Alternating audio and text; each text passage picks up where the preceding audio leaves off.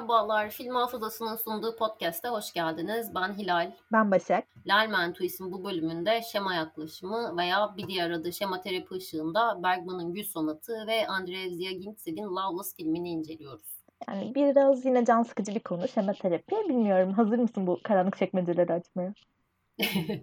ya çok can sıkıcı ama bir yandan da zihin açıcı geldi bana. Bu literatürü biraz okuduktan sonra yani psikoloji bilmenin senaryo açısından yarattığı fark yani katma değer diyeyim veya çok görünür oldu benim açımdan. E, bağlanma teorisinden sonra hani psikolojinin bir diğer kadim çıkmazı aslında şemalar ve biraz benzer şeyler de söylüyor aslında. Sinemadaki yansımaları da elbette hani çok çeşitli, çok zengin. Evet yani bunu bilmek gerçekten senaryo yazarken büyük avantaj sağlıyor. Yani öğrendiğim iyi oldu. Bir gün senaryo yazarsam. Peki. Şemalardan bir özet bahsedelim mi biraz? Nedir şema yaklaşımı Sayın Elif Başak Aslanoğlu? Yani şimdi bizim şema dediğimiz şey aslında yaşamın erken yıllarında öğrendiğimiz ve hani kendimiz ve dünya hakkında aslında e, bir takım edindiğimiz katı inançlar. Bunlar tabii ki bazen çok fonksiyonel oluyor. Ee, bir şekilde bu erken inançlar insana bir öngörü sağlıyor, kontrol hissi sağlıyor, rahat ve tanıdık geliyor. Ve bu nedenle de yani bazen can acısa bile, hani fonksiyonel olmasa bile insan için vazgeçilmez oluyor. Ee, bunları böyle bir örüntü olarak tanımlıyorlar aslında. Hani düşünce, davranış, ilişki kurma biçimlerini etkileyen bir şey. Tekrarlanan davranış kalıpları da diyebiliriz aslında bir yandan. Yani mesela hani sürekli soğuk davranan kişilerle ilişki kurmak veya hayır demekte zorlanmak, işte sürekli kusurlu hissetmek, kimseye güvenmemek gibi kalıplar eğer sürekli olarak tekrar ediyorsa bunlar şemalaşmış olabilir diyor bilişsel davranış terapi. Zaten e, ebeveyn hatta biraz daha özelleştirelim böyle toksik ebeveyn temalı filmlere girdiğimiz zaman şema yaklaşımından bahsetmemek mümkün olmuyor neredeyse. Çünkü şemaların hepsi yani hepsi demeyeyim genelde çocukluk dönemlerinde oluşuyor. Temelde 11 adet şemamız var sayalım. Duygusal yoksunluk, terk edilme, kötüye kullanılma, sosyal izolasyon, bağımlılık, dayanıksızlık, kusurluluk, başarısızlık, boyun eğicilik, yüksek standartlar ve haklılık diye 11 adet şemamız var. Bunlara karşı da e, geliştirdiğimiz 3 tür başa çıkma şekli var. Bunlar şemaya teslim olmak, şema yokmuş gibi davranmak yani kaçınmak, veya şemaya karşı saldırıya geçmek. E, o zaman bakalım bakalım senaryolarda hangi şemaları gördük? E, Lüs sonatıyla başlayalım öncelikle. Aslında filmin konusuna baktığımızda e, ünlü ve yetenekli bir piyanist olan Charlotte bir hafta sonu böyle 7 yıldır görmediği kızı Eva'yı ziyaret etmeye karar veriyor. Ve aslında hani film boyunca da biz bu iki iliş ikili ilişkinin detaylarını keşfediyoruz. Şimdi öncelikle Charlotte eve gelmeden önce kızım bize Eva'yı tanımamız açısından epey malzeme veriyor. Victor, Eva'nın eşi bir gözlemci olarak konumlanıyor filmin en başında ve Eva'nın yazdığı kitabı okurken şu cümleler aslında dikkatimizi çekiyor en başta. Eva diyor ki eğer biri beni olduğum gibi severse sonunda kendime bak bırakmaya cesaret edebilirim belki. Şimdi bu cümle zaten filmin en başından Eva'nın kendi benliğini nasıl algıladığına dair bir yol gösteriyor bize. Hiçbir zaman aslında ihtiyacım olan sevgiyi alamayacağım inancı var değil mi burada? Hani bunun yani temel kökeni ihmal edilmiş bir çocukluk geçirmek, e, anneden ortalamanın altında bir ilgi veya bakım görmek. Yani bu şemanın tespiti için sorulan sorular şunlar zaten. Kendimi anneme yakın hissediyor muydum? Sevildiğimi hissediyor muydum? O sıcak ve sevgi veren biri miydi gibi sorularla bu şema var mı yok mu bunu anlıyorlar.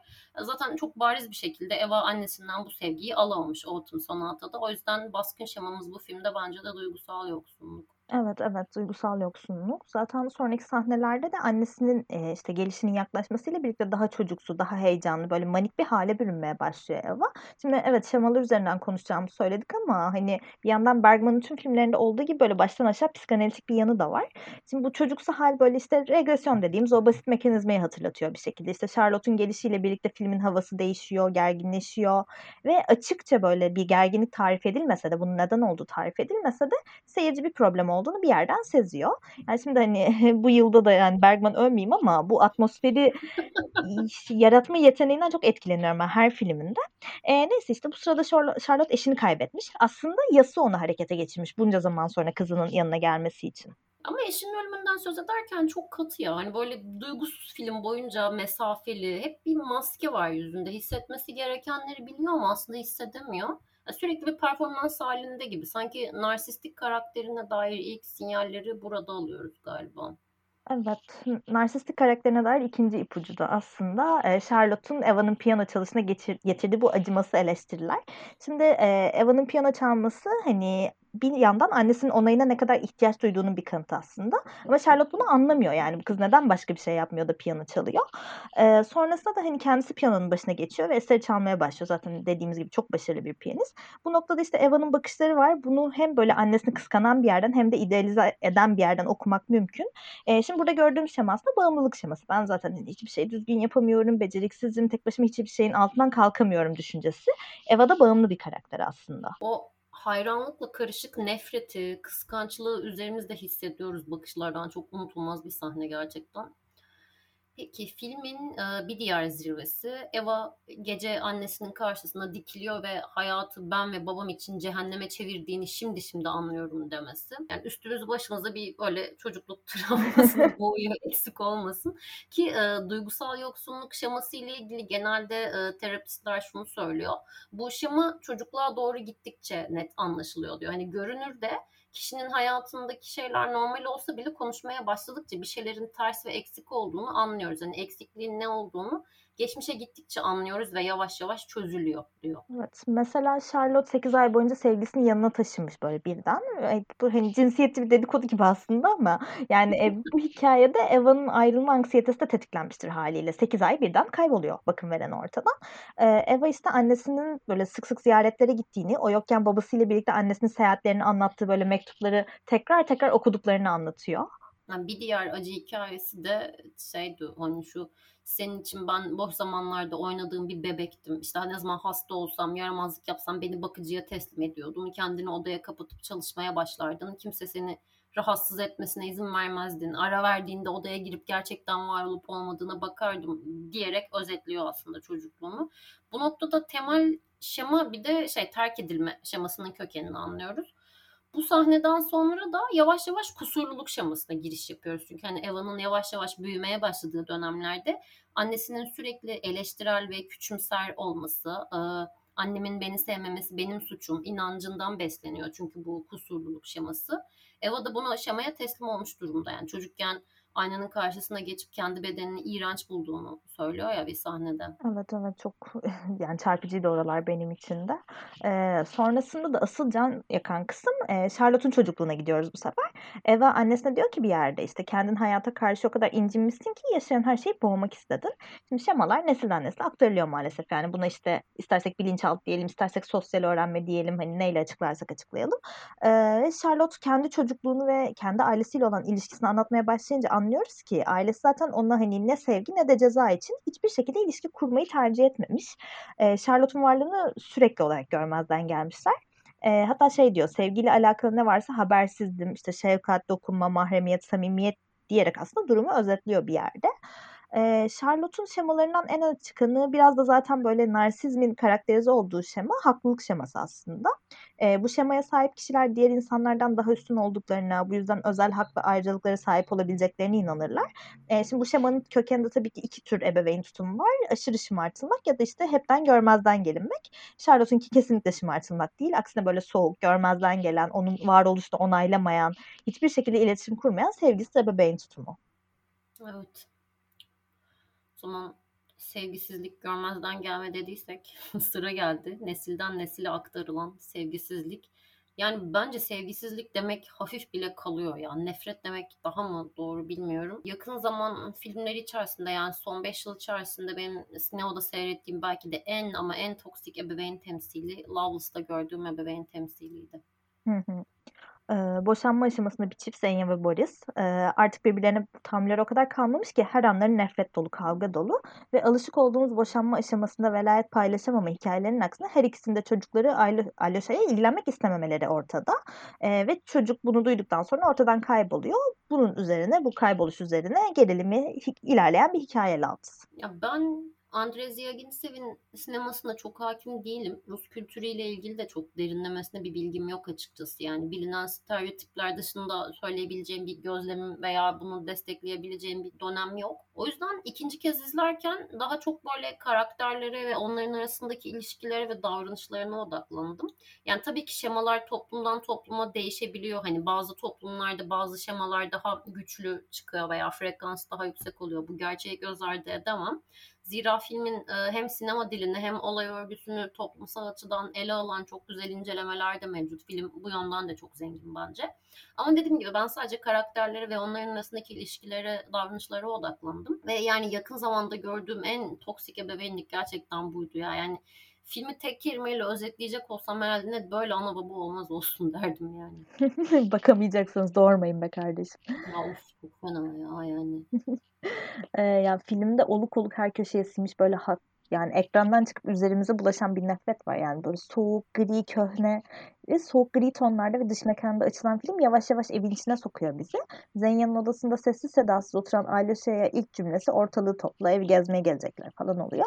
Sonrasında ev gezmeye gelenlere boşanacakları için ev satacaklarını söylüyor. Buradaki hali ve tavrı hadi bir an önce bitsin de gidelim der gibi ve hıncını sürekli olarak Alyosa'dan çıkarıyor. Ya dakika bir çocuk odasında sessiz sedasız oturuyor kafasına vuruyor ya böyle hani ev gezmeye gelenlerin yanında böyle sataşmak ister bir hali var yani sebepsiz yere. Sonrasında zaten Boris'le tartıştıkları oynadıkları sahneye geçiş yapıyoruz. İkisi de çocuğu istemediklerini dile getiriyorlar ve yani bundan hiç çekinir bir halleri yok. Tek korktukları şey sosyal hizmet. Ya sıfır vicdan, çok katı ve sinir bozucu diyaloglar.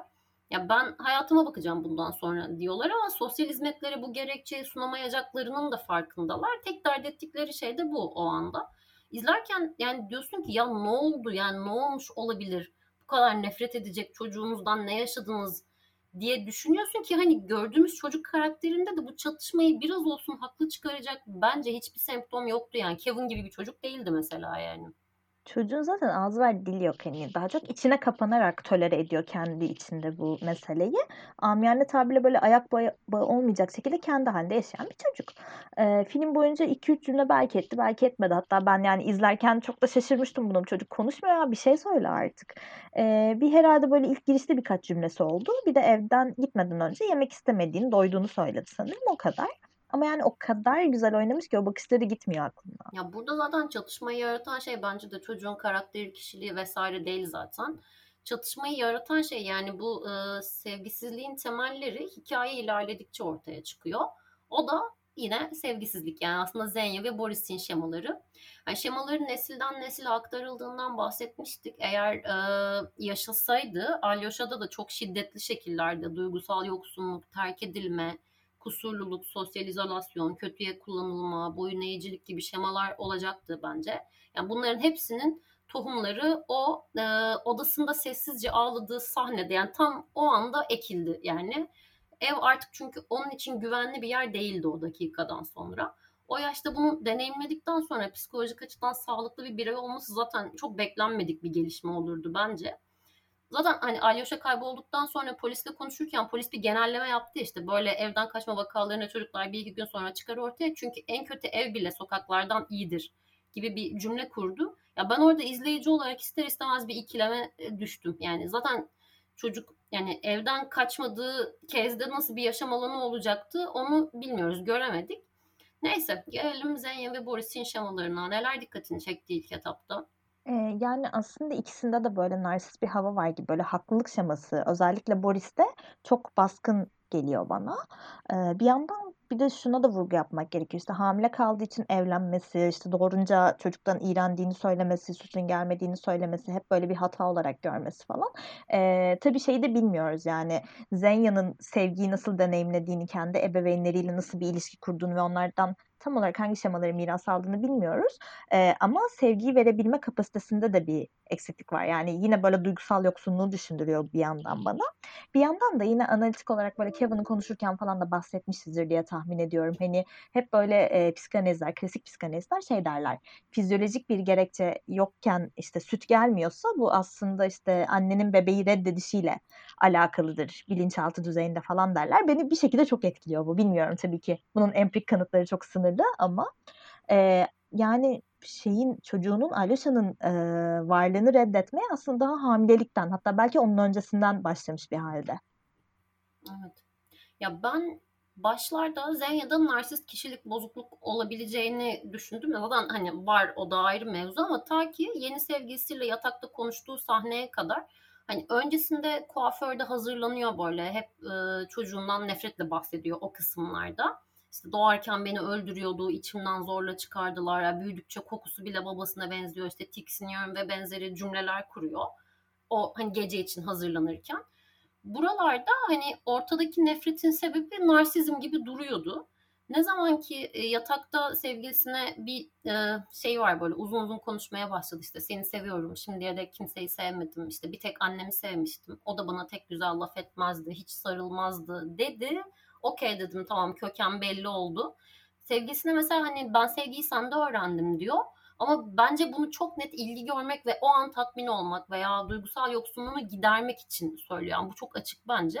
Çünkü e, şemasına teslim olan insanlar gibi o da ona ilgi göstermeyenlere ilgi duyma yolundan gidiyor bence. Çünkü beni beni gerçekten seviyor musun diye defalarca soruyor sevgilisine. Hmm, evet ben bu annesiyle ilgili kısmı kaçırmışım sanıyorum. Ee, ama bir yandan e, şey de var yani o anlarda hem mutlu hem de bir anksiyetesi var üzerinde. Aslında o mutluluk onda anksiyete yaratan şey. Çünkü e, şema öyle bir kökleşmiş ki zaten sevilemeyeceğine ya da işte iyi şeylerin her zaman kötü bir şeyle sonlanacağına çok emin. E, dolayısıyla mutlu olduğu anlar onda sürekli olarak bir şeyin tekrar kötü gitmesi, tekrar reddedilmesi, tekrar sevilmemesi ihtimalini canlandırıyor. Hem biraz yine bağlanmada konuştuğumuz gibi işte bu kaygılı, kaçıngan, bu iki özelliği de bir arada gösteren bazı insanlar vardır. Bunu andırıyor. E bir yandan da kendi şemasını tetikleyen, kendi şemasını doğrulayan insanları tercih etmeye başlıyor. Ee, ve tabii bu sırada işte bu umutlu anları yaşarken Alyosha'nın kaybolduğunu henüz fark etmemiş. Böyle yeni bir hayata başlamak üzere her şeyin güzel olacağına dair bir heyecan taşıyor. Bir nevi böyle rüya içinde bir öğüt halinde aslında. Ee, takside gelirken gözlerini kapatıp hayallere dalması, sonra eve gelip uyuması ki belki ilk defa yüzünde az da olsa bir mutluluk ibaresi görüyoruz o sahnelerde. Evet. Sonra işte Alyosha'nın kaybolduğunu fark ediyorlar. Bundan sonra film daha da karanlık bir atmosfere bürünüyor. Boris'le aralarındaki gerilim tırmandıkça tırmanıyor. Ya bu kısımlarda bu arada aslında filmin toplumsal yanı daha baskın gibi. O işte arama kurtarma işlerinde gönüllülerden medet ummak, devlet kurumlarının çok edilgen kalması vesaire çeşitli yani eleştiriler var burada. Ama benim yine odaklandığım şey burada Zenya'nın kendi annesiyle olan çatışması oldu. Annesini görünce e, annesinin de yani Zenya'nın da aynı annesinin cümleleriyle konuştuğunu fark ediyoruz. Annesi sürekli şey diyor işte piçini benim başıma bırakıp gideceksin değil mi? Çok beklersin işte sen baştan sona hatasın işte ben sana söyledim işte Allah senden hani Allah beyanı versin nefret ediyorum bu anne. ne oluyor ya falan diyorsun böyle izlerken yani. Of cidden çok fenaydı ya. Zenya zaten annesinden kurtulmak için Boris'le evlendiğini itiraf ediyor. Tabii hani hamile kalmasının da etkisi var. Kürtajdan da korkmuş, doğurmaktan da korkmuş ama yine de Boris'i o aşamada bir kurtuluş olarak görmüş muhtemelen. E, işlerin bu aşamaya geleceğini bilse bile göz ardı etmek tek çaresi gibi olmuş o dönemde. Bir yandan Boris'in de birlikte olduğu kadınlarla başlarda sevgi dolu yaklaşması, sonra tekrar eder şekillerde uzaklaşması, ilgisizleşmesi. Bu da onun örüntüsü aslında. Yani onda da bir duygusal yoksunluk seziyoruz ama e, bu sefer kaçınma tepkisi gösteriyor ya da işte biraz da manipülatif bir karakter bana kalırsa Boris diyebilirim sanırım son olarak. Evet en son ağlayan çocuğu beşiğe fırlatmasından zaten şey görüyoruz yani o hani ilgisizliğin sevgisizlik koşullara bağlı mı değil mi? Değil yani onun içinden geliyor. Hani bir şey gibi başlarda yeni sevgilisi şey diyor işte bana da aynı şeyi yapmandan korkuyorum işte bu lafları eminim zamanında karına da söylemişsindir diyor. O da işte hayır sen de çok farklı hissediyorum diyor işte hani bizi de terk edecek misin diyor. Hayır sizi asla terk etmeyeceğim ama yani sonunda görüyoruz yine e, çocuğu alıp beşiğe fırlatması ki evet. hani bu arada bir şey kaybı da yaşamış yani hani aslında evlat kaybı da yaşamış. Bunun üzerine yine aynı örüntüyü göstermesi yani umutsuz vaka ya. evet aslında onun da şemaları sürekli bir örüntü halinde devam edip duruyor. Ee, yine mutlu tek bir kelime etmediğimiz bir programın daha sonuna geldik. ne olur bir sonraki bölüm. Ne mesela şemalar eşliğinde romantik komedileri falan inceleyelim ya. Belki o zaman daha eğlenceli olur. Yani. Evet evet katılıyorum bence de. o zaman Layman Twist'in bir sonraki bölümünde görüşmek üzere. Hoşçakalın. Hoşçakalın.